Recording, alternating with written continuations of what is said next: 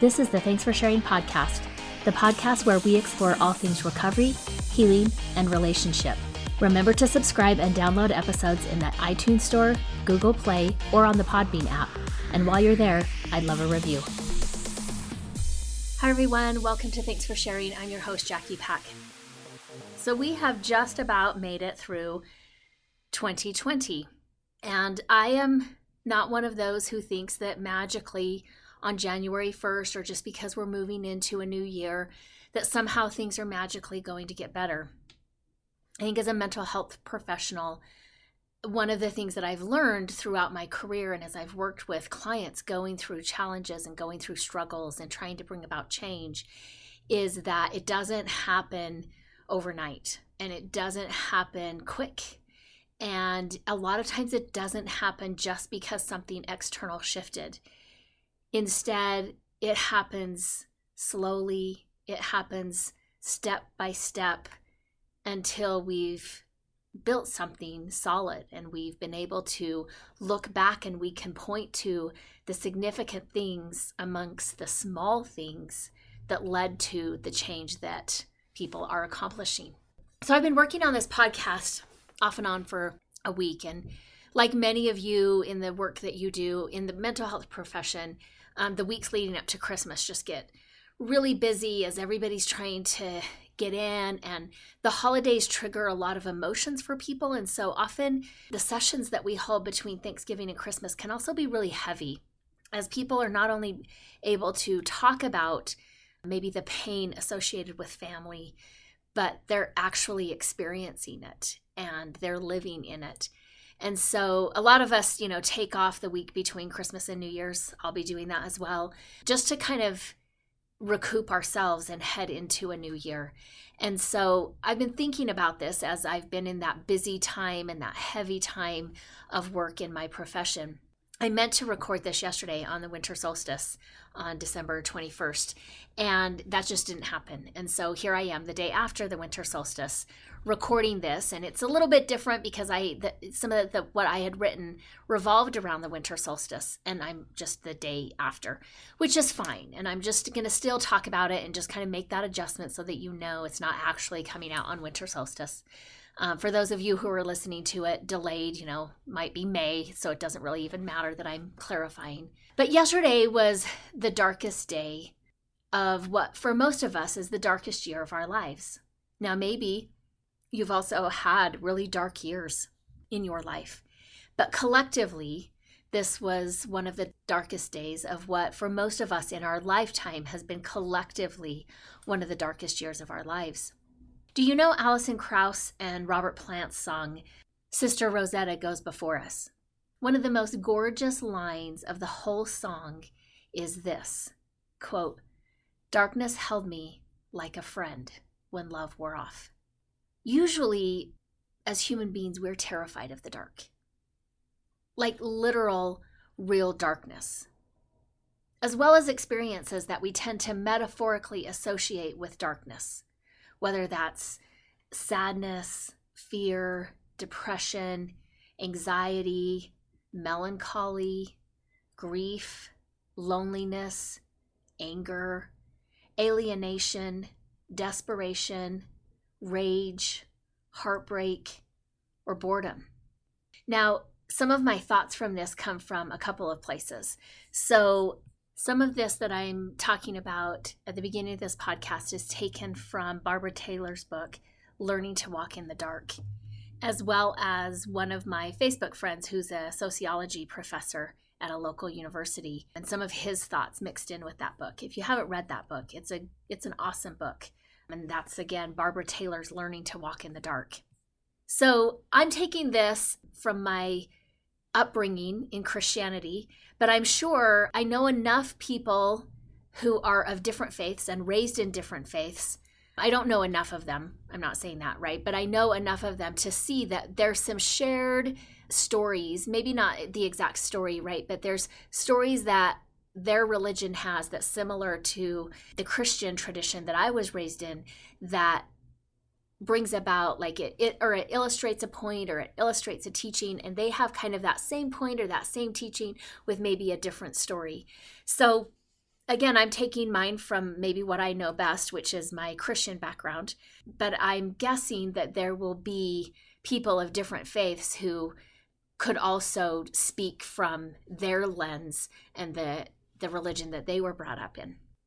There's a long standing and influential tradition in Christianity that's deeply rooted in the Bible of rhetorically pitting light against the darkness of seeing and understanding the two as in a kind of zero sum and irreducibly antagonistic relationship with each other.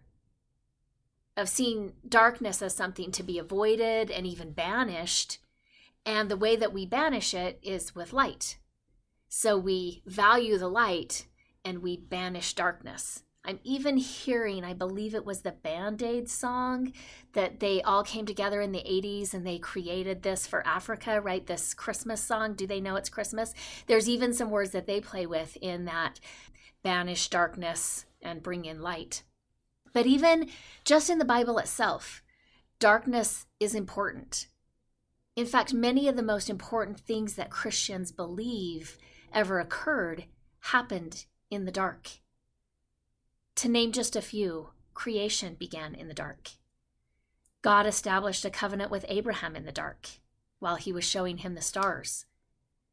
Jacob contended with an angel in the dark and became Israel. Passover happened in the dark. Moses saw God in the dark on Sinai. Jesus was born in the dark, which is another star story. The Last Supper occurred in the dark. Gethsemane was in the dark. Death on the cross was in the dark, even though technically it was daytime. If the biblical stories about God's interaction with his people and light and dark and day and night and celestial signs mean anything, I think they tell us two things.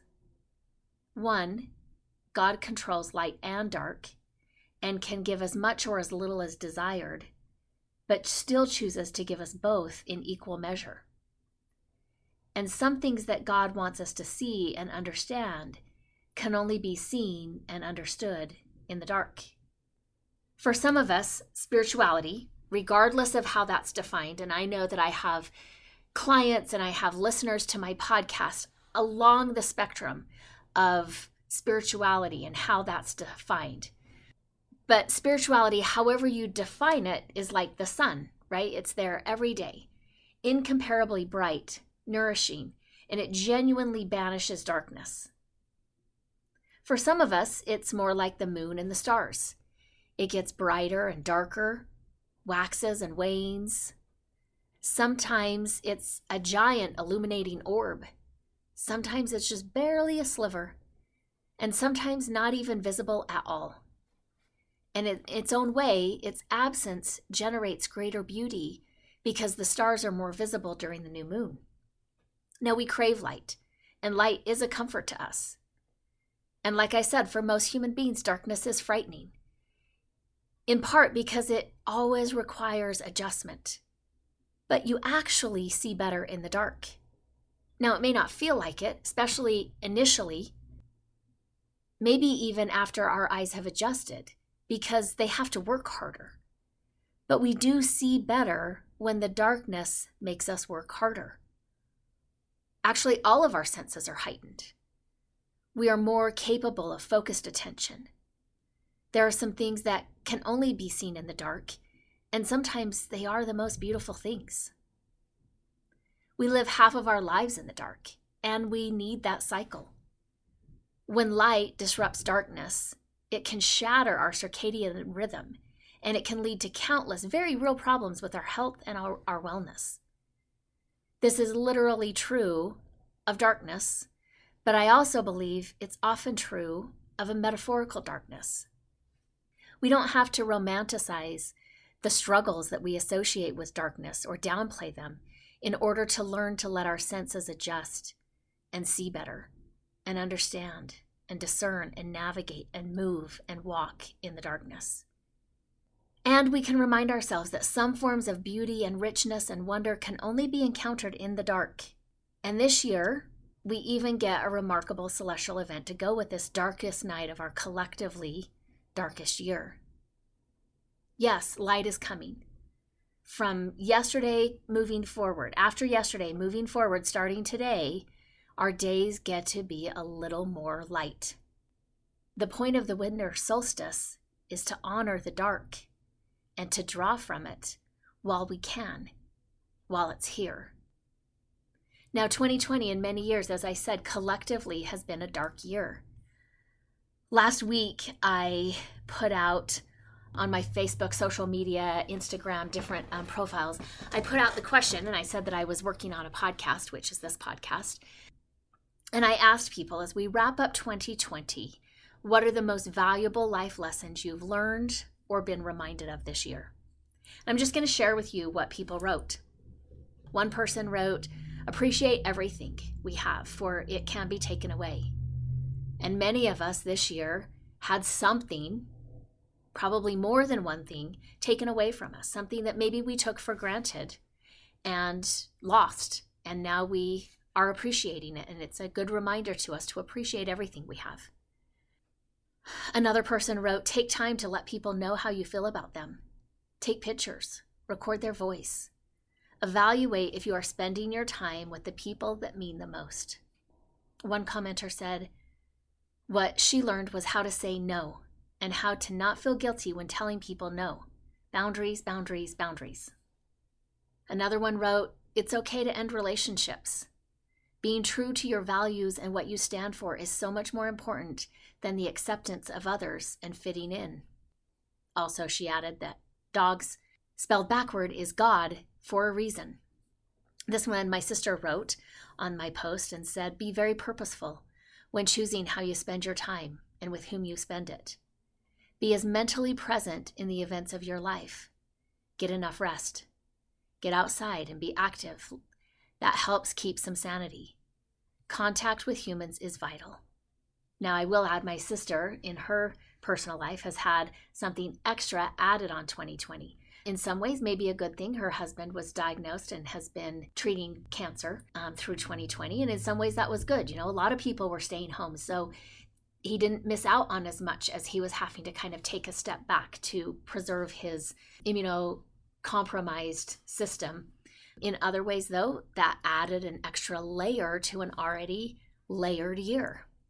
Another person wrote, Gratitude is what she learned, and perspective on what she's grateful for, not to take things for granted. Another one simply wrote, Learning to sit with it. Haven't we all been learning to sit with it? One person said, I loved how at the outset of COVID, so probably March, April ish, how are you became a sincere question, not just a greeting. She said, as time wore on, however, people's basic character traits were amplified. Kind people were even kinder, and generous people became more generous. Conversely, mean people got meaner, and people flying under the radar, masquerading as thoughtful people, could no longer contain their nastiness and unleashed it on the underserved. She also added a second comment saying, Life became simplified and focused. Life had become a series of huge productions and trying to outdo ourselves. Simple is so satisfying now. No one to impress. Another person wrote, Be okay with yourself. Make time for yourself. Wow, if 2020 has given us anything, it is time to be with ourselves. They also added, Communicate with your spouse during changes. That's important. And then the last one wrote, well, not the very last one, but the last one I'm including wrote, Boundaries are the way I take care of myself and teach others what I'm worth. My feared response doesn't occur 90% of the time. That's a good lesson, right? Again, I think that in many ways, I've, I've talked with several clients throughout this year and talked about how one of the things that you know, as, as they're talking about maybe some of the struggles or challenges that they're facing. And I can relate to that because maybe that's something that I've also been dealing with. It's one of those, like, I think we were getting to a place where life was so fast paced, even the news cycle, right? Like, it, it was happening at a ridiculously quick pace. And one of the things that 2020 reminded me is the beauty and the value of going slow.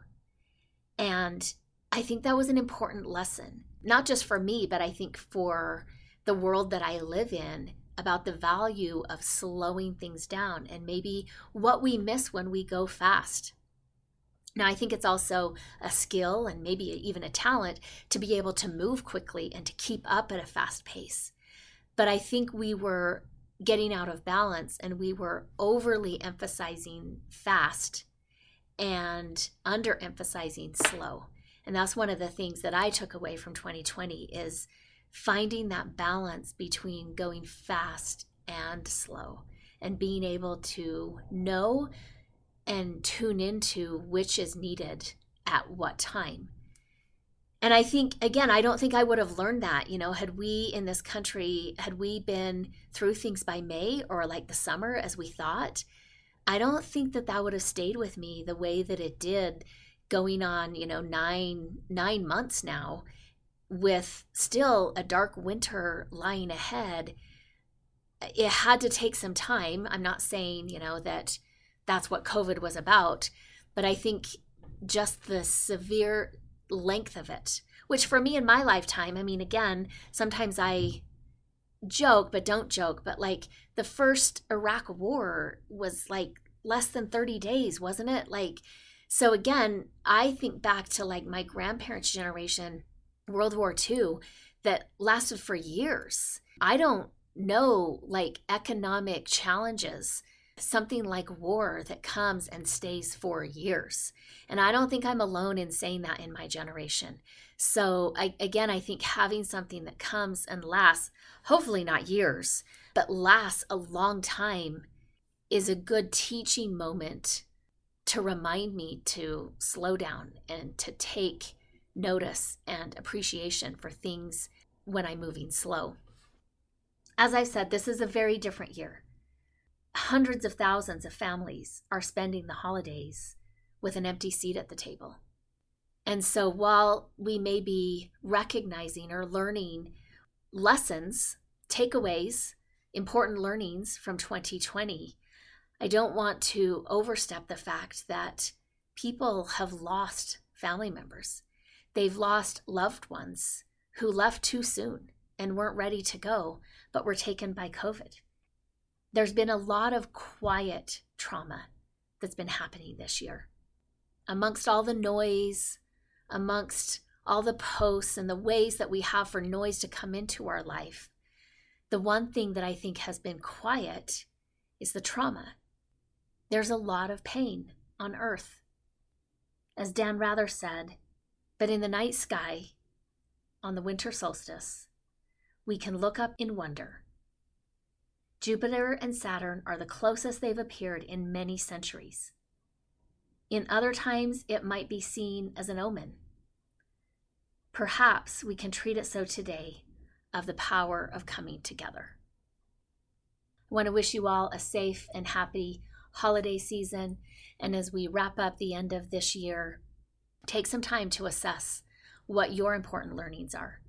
What do you need to take into 2021 with you? And how are you going to take that into a new year and make that part of your life?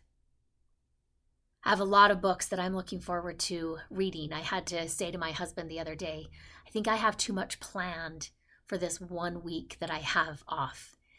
But that's okay, right? I have a lot I want to do, but it's going to be slow. Reading is slow. The things that I want to do uh, take time, they take reflection, they take assessment.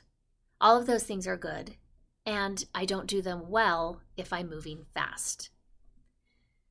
So I look forward to the episodes we're going to be having in 2021, the things that we will be discovering as a people, as communities, as neighbors, as families, as friends.